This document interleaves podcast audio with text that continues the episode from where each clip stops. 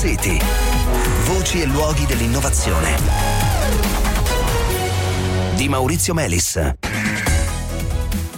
Buonasera, benvenuti a Smart City. Che cosa vogliamo fare con la robotica e l'intelligenza artificiale? La domanda, con tutte le sue implicazioni sociali ed etiche, è ormai al centro, direi, del dibattito pubblico ed è al centro anche di una parte consistente della ricerca in questi campi, per esempio al centro del sistema di cui stiamo per parlarvi, ovvero ErgoCab, che è costituito da un robot umanoide associato, accoppiato, direi a una tuta sensorizzata. Entrambi sono stati progettati all'IT, quindi l'Istituto Italiano di Tecnologia, in collaborazione con eh, INAIL, sono stati eh, da poco premiati come Responsible AI Changemaker a Nuova Delhi da parte della Global Partnership on Artificial Intelligence, che è un'iniziativa internazionale multi-stakeholder che sostiene la ricerca all'avanguardia nel campo dell'intelligenza artificiale con però appunto una particolare attenzione rispetto allo sviluppo etico di quest'ultima. Allora, di questo progetto di ErgoCab parliamo con Daniele Pucci che è coordinatore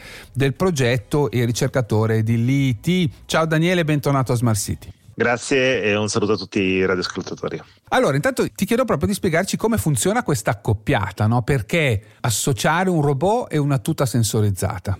Sì, diciamo che se immaginiamo un luogo del lavoro del futuro, molto probabilmente avremo degli esseri umani che dovranno fare dei compiti e, e, e, magari alcuni di questi sono parzialmente dannosi per la propria salute, quindi la cosiddetta movimentazione dei carichi, oppure in un ambiente del tipo un magazzino, oppure la movimentazione dei pazienti in un ospedale, ancora adesso causa un forte impatto sulle, sulla cosiddetta salute dei lavoratori. E quindi innanzitutto abbiamo bisogno dei vestiti intelligenti che riescono a capire quando e se il lavoratore sta facendo un movimento sbagliato e questo vestito intelligente, dotato di sensori e di intelligenza artificiale, quando capisce che il movimento è troppo pericoloso lo deve delegare ad una macchina, una macchina da fatica, che interviene come un robot umanoide per l'appunto e collabora con l'essere umano per essere il cosiddetto delegato del rischio del movimento che l'operatore sta facendo.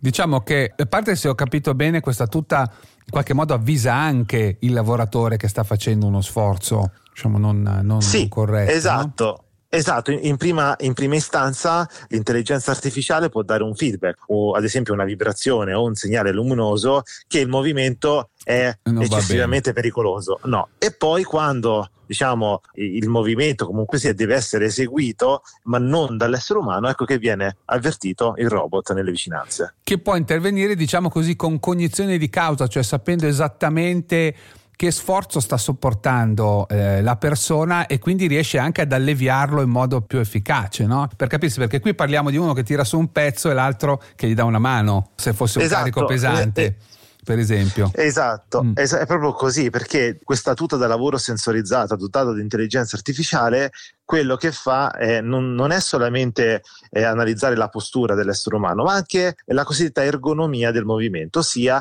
ad esempio il, i carichi articolari. Riusciamo a capire ad esempio le forze tra le vertebre le 5S1 che tanto spesso chiarissimo, chiarissimo.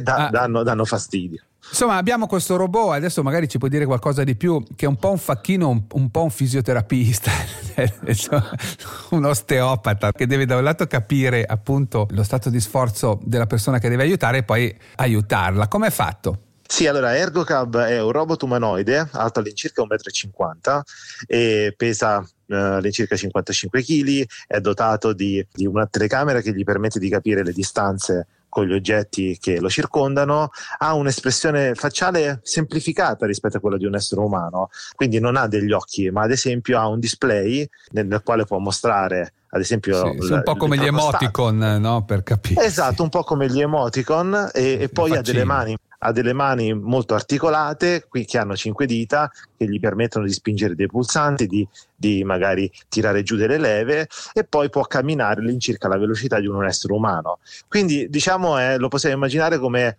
un aiuto oh, un, di un metro e cinque, oh, chiaro, un chiaro. Di un, di un aiuto di un metro e cinquanta in un magazzino o un luogo del lavoro. Ecco. Daniele, voi eh, definite questa accoppiata di robot tutta sensorizzata non solo una piattaforma tecnologica ma anche una piattaforma normativa. Ci fai capire dove sta il punto? Sì, in questo momento si sta cercando di trovare una regolamentazione per l'intelligenza artificiale, ma il punto fondamentale è che abbiamo bisogno di scenari di validazione nei quali testare l'intelligenza artificiale sui cosiddetti use cases specifici e noi crediamo che ErgoCab mm. possa essere per l'appunto uno scenario di una validazione di benchmark, lasciami dire così. Esatto, una specie di benchmark, quindi è un luogo nel senso composto da tecnologie, esseri umani e intelligenza artificiale nel quale poi andare a validare i principi generali che dovranno regolare l'intelligenza artificiale. Va bene, grazie allora, grazie Daniele Pucci, ancora complimenti per questo riconoscimento e alla prossima. Grazie a voi e a tutti i radioascoltatori. Bene, eh, grazie cari ascoltatori anche da parte mia e buona serata.